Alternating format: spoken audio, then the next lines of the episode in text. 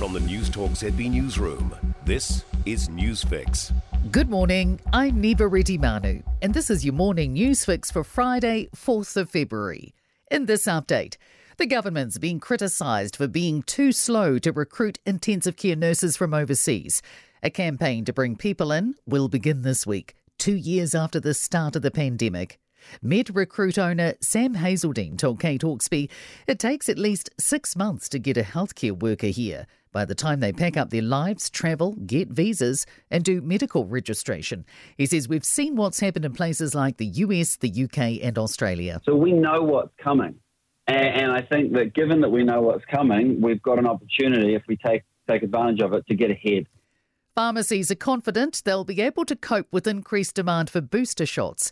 More than a million New Zealanders over 18 are now eligible for a booster after the wait time following a second shot was cut by a month.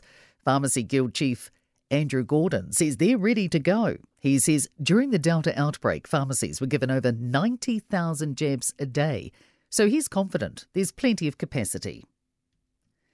New forecasting reveals the likely shape of our economy in the short term.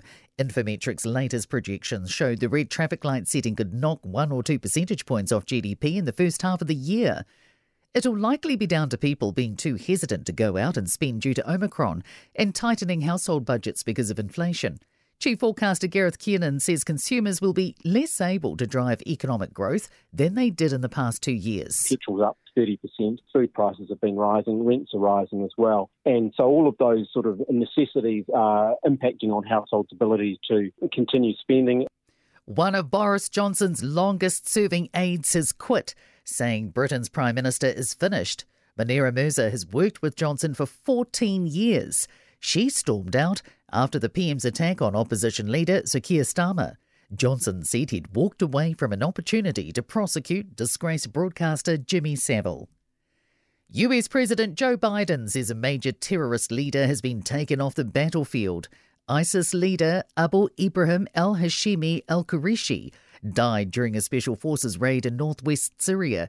Biden says his troops were about to capture him. He carried out one final act of desperate cowardice. He, with no regard to the lives of his own family or others in the building, he chose to blow himself up, not just to the vest, but to blow up that third floor rather than face justice for the crimes he has committed, taking several members of his family with him it's been another wet and wild night on the west coast. A small settlement has been cut off overnight by a slip as heavy rain batters the area. William Toretti reports. The small settlement of Seddonville in the foothills of the Glasgow Range has effectively been cut off by a slip because of heavy rain. Meanwhile, flood-weary Westport residents were urged to self-evacuate last night as more severe weather is expected to hit throughout the day.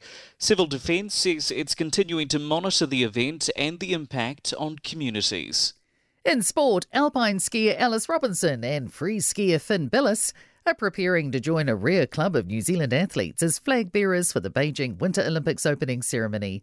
Taranaki has led the charge for rugby's new NPC competition format, which will see two evenly split pools based off the previous year's results, finishing with quarterfinals, semi finals, and a final. 40 year old former world number one Roger Federer expects to be back on the professional tennis circuit in September. And I'm Niva Retimanu. That's your latest news fix. We'll be back with the next update at midday from the Newstalk ZB newsroom. For more news, listen to Newstalk ZB live on iHeart